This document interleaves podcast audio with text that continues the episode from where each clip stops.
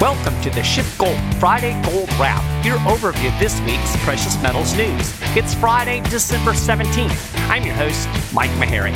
Thanks for tuning in. So, the Fed has launched its war on inflation. Looks to me like it's taking a pea shooter to a bazooka fight. So much to talk about today. Let's start with the inflation data that came out over the last week, and then we'll talk about the final Federal Reserve Open Market Committee meeting of the year. Now, for full disclosure, I have to travel this weekend, so I'm actually recording this on Thursday afternoon. If you listened to the show last week, you heard me break the November CPI data live. CPI came in pretty close to expectations. Of course, expectations were smoking hot. And in fact, 6.8% was the biggest annual CPI gain since 1982.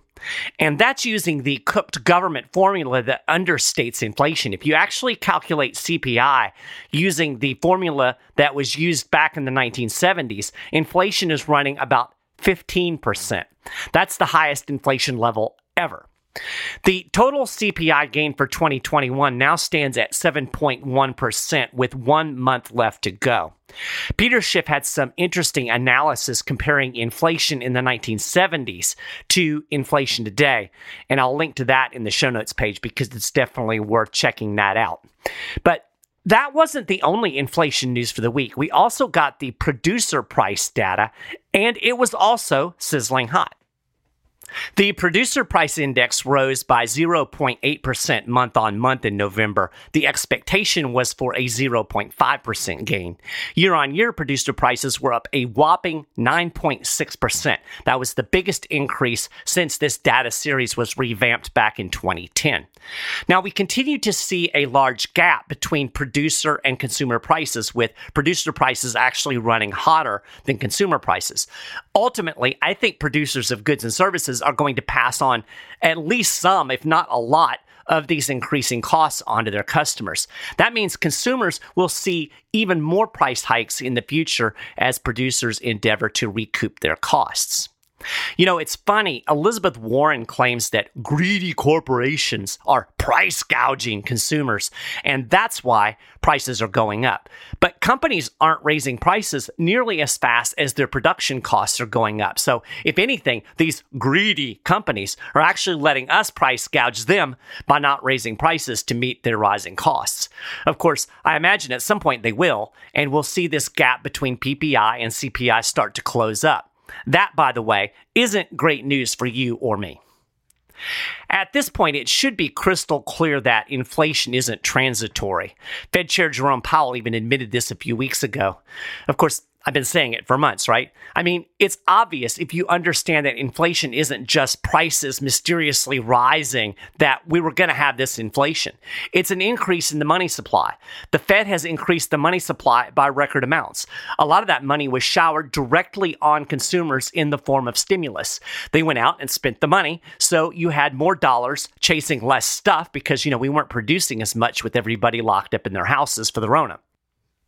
Jerome Powell keeps blaming inflation on demand and the ensuing supply chain issues. And of course, there is increased demand. But you created it by showering us with money.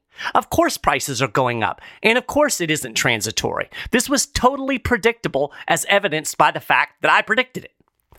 At any rate, even the Fed can't ignore inflation with the data that's come out over the last couple of months. So everybody assumed the Fed was going to really launch its war on inflation during this Fed meeting. Gold had been selling off in anticipation of this ultra tight monetary policy that was certainly coming down the pike. But that didn't happen.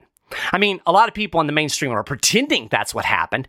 Check out this one summary of this week's Fed meeting that I found. Quote, the upward movement, this is in stocks, came despite the central bank's most hawkish policy pivot in years as it looks to put a lid on inflation. And it goes on to explain that stocks are rallying because the markets are happy because they got an assurance from the Fed that it is taking inflation seriously. But it's not, though. The only reason you can call this remotely hawkish is because policy has been so extraordinarily dovish for decades. Even with inflation running over 7%, 15% if you use a real CPI formula, the Fed is only talking about making things eh, just a little less loose. As I said, it's taking a pea shooter to a bazooka fight.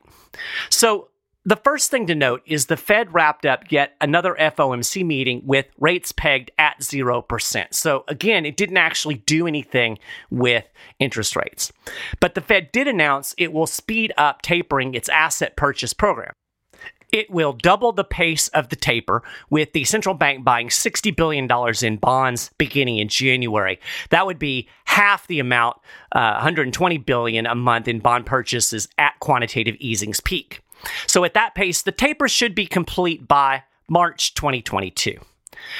And then once the Fed wraps up its asset purchase program, it will begin raising interest rates, or so it says. The FOMC released a new dot plot projecting three rate hikes of 25 basis points next year, three in 2023, and two more in 2024. That would push the interest rate to around 2%. The FOMC did uh, express some concern about inflation. There was no mention of the word transitory, but the committee members continue to skirt their own responsibility for rising prices, instead, blaming them again on pandemic related issues. Quote, supply and demand imbalances related to the pandemic and the reopening of the economy have contributed to elevated levels of inflation, the FOMC statement said. Note there is no mention of the trillions of dollars that the Federal Reserve has printed out of thin air. And, you know, this is a bunch of BS, as I've already discussed. The supply and demand imbalances are because you clowns at the Fed printed trillions of dollars out of thin air. So during his post meeting press conference, Powell said he expects inflation to begin coming down toward the back end of next year. But he actually conceded that's not even a certainty. Quote, We can't act as though that's a certainty, and we're not going to act as though that's a certainty. There's a real risk now, we believe, I believe, that inflation may be more persistent and that it may be putting inflation expectations under pressure, and that the risk of higher inflation becoming entrenched has increased. It certainly increased. Wow. Stop and think about this for a second. Literally a month ago, this same guy was still saying inflation is transitory. It's amazing how much the narrative has shifted in a really, really short amount of time. I guess we're all expected to just pretend the narrative never happened. You know, transitory was never uttered. The wise bankers have everything under control, right?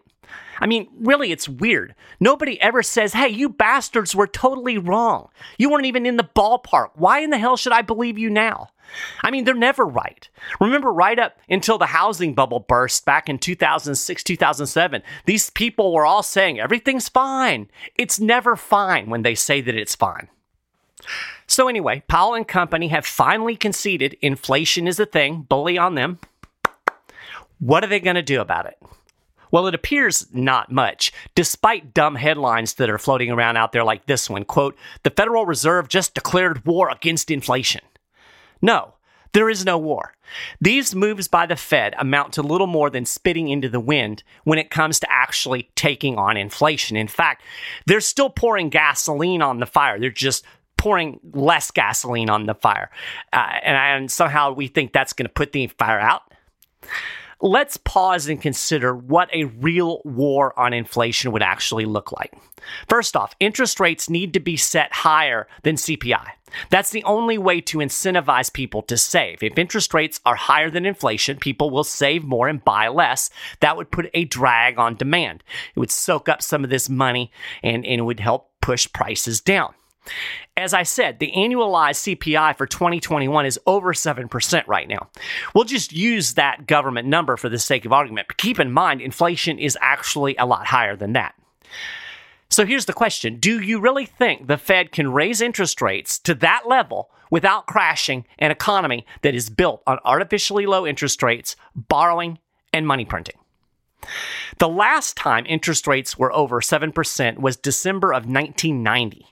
A 5.25% interest rate was the pin that popped the housing bubble back in 2006. They never got above that. And that led, of course, to the 2008 financial crisis and then the Great Recession. And they're not even talking about doing this. The plan, remember, the plan is for 2% in what? Three years. Do the math. And this is the plan to slay 7% inflation? I don't think so. And I'll be honest with you, I don't even think they'll get to 2%. Think back to 2018 when the Fed finally got around to really tightening in earnest after the Great Recession. They got to 2.5% and the stock market bubble popped. The economy got all jittery and the Fed pivoted right back to rate cuts. The only thing that saved the Fed's bacon was the pandemic. That gave it an excuse to launch massive quantitative easing and pump that bubble back up. I don't see how they get to 2% today with even more debt and an even bigger bubble. Of course, it's not just about interest rates, right? They really need to shrink the money supply. That's the root of this inflation problem. There are too many dollars out there given the amount of stuff in the economy. The central bank needs to shrink its $8.7 trillion balance sheet. It needs to sell bonds. It needs to pull some of these dollars out of the monetary system. The Fed isn't even talking about doing this, at least not publicly. Now, when asked about actually shrinking the $8.7 trillion balance sheet, Chairman Jerome Powell set a cautious tone saying, quote, it's best to take a careful, methodical approach, noting that markets can be sensitive about it. Yes, Jerome, yes, they can. Of course, we saw this in 2018.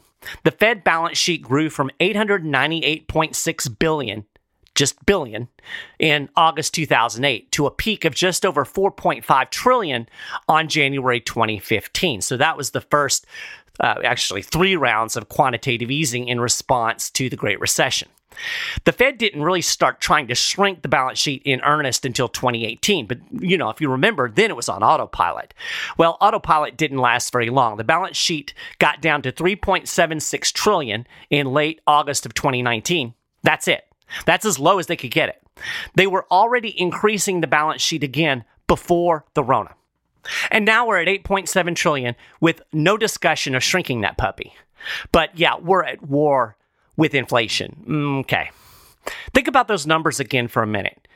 898.6 billion in August 2008. Then it went to 4.5 trillion in response to the financial crisis and the Great Recession. They only got it down to 3.76 trillion before the stock market and the economy threw a hissy fit, and now we're at 8.7 trillion dollars. And I'm I'm supposed to really believe that this is some kind of war on inflation. It's ridiculous. In practice, the Fed is barely altering the tightening policy that it announced at the last meeting when inflation was still supposedly just transitory. This is all smoke and mirrors. If the Fed really is at war with inflation now, it's picked a fight it can't win. There is no way that merely finishing the taper a couple of months early and raising rates to ooh 2% over 2 or 3 years is going to tamp down 7% inflation. Higher than that, really 15%. And then looking at the producer price index, more inflation coming down the pike. There's no way. And here's the thing we already know the Fed playbook. When the markets inevitably crash and the economy begins to spiral toward recession, the central bank will stop tightening and reverse whatever rate hikes it managed to implement. And then it will go straight back to quantitative easing. In other words, at the first sign of economic trouble, the Fed will almost certainly surrender to inflation and go right back to its inflationary policies. And of course, it can only do that for so long before it completely crashes the dollar. And of course, if they don't, if they actually do fight inflation, well, the bubble will completely deflate. By that, I mean the economy will plunge into a deep recession, more likely a depression. Maybe, just maybe, the markets are starting to get it. Now, gold rallied late Wednesday and into Thursday. Uh, last time I checked, it was knocking on the door of $1,800 an ounce again. Of course, initially after the Fed meeting, the gold dropped, um, as it has every time there has been any uh, any thought of monetary tightening. But a lot of people apparently jumped in to buy that dip. At least somebody out there seems to be starting to realize that inflation ain't going anywhere. Now, this would probably be a good time to talk to a SchiffGold precious metal specialist about how you can protect your wealth from this non transitory inflation that the Fed is not at war with. Just call 1 888 Gold 160, or you can just shoot them an email info at schiffgold.com. They'll get right back with you. I've said before, these guys are fantastic and they will look at your portfolio, your investment goals, where you are, and help you figure out how precious metals can fit into your overall investment strategy. So give them a call today. So, with that, that is a gold wrap for this week. You can get more details on all of these stories and more, of course, and keep up with all of the latest precious metals news and analysis throughout the week over at schiffgold.com/news. If you haven't done it already, you can subscribe to this Friday Gold Wrap podcast over at Apple Podcasts. Uh, we're on the SchiffGold YouTube uh, channel. We're on Stitcher. You'll find links to all of these things on the show notes page, as well as links to our social media platforms. So, Thank you so much for listening. Have a fantastic weekend. And um, I probably won't talk to you next week because it'll be Christmas week. Uh, next Friday actually will be Christmas Eve. So I will talk to you again on New Year's Eve to wrap up this crazy year. Thanks again for listening. Have a Merry Christmas. Happy holiday season.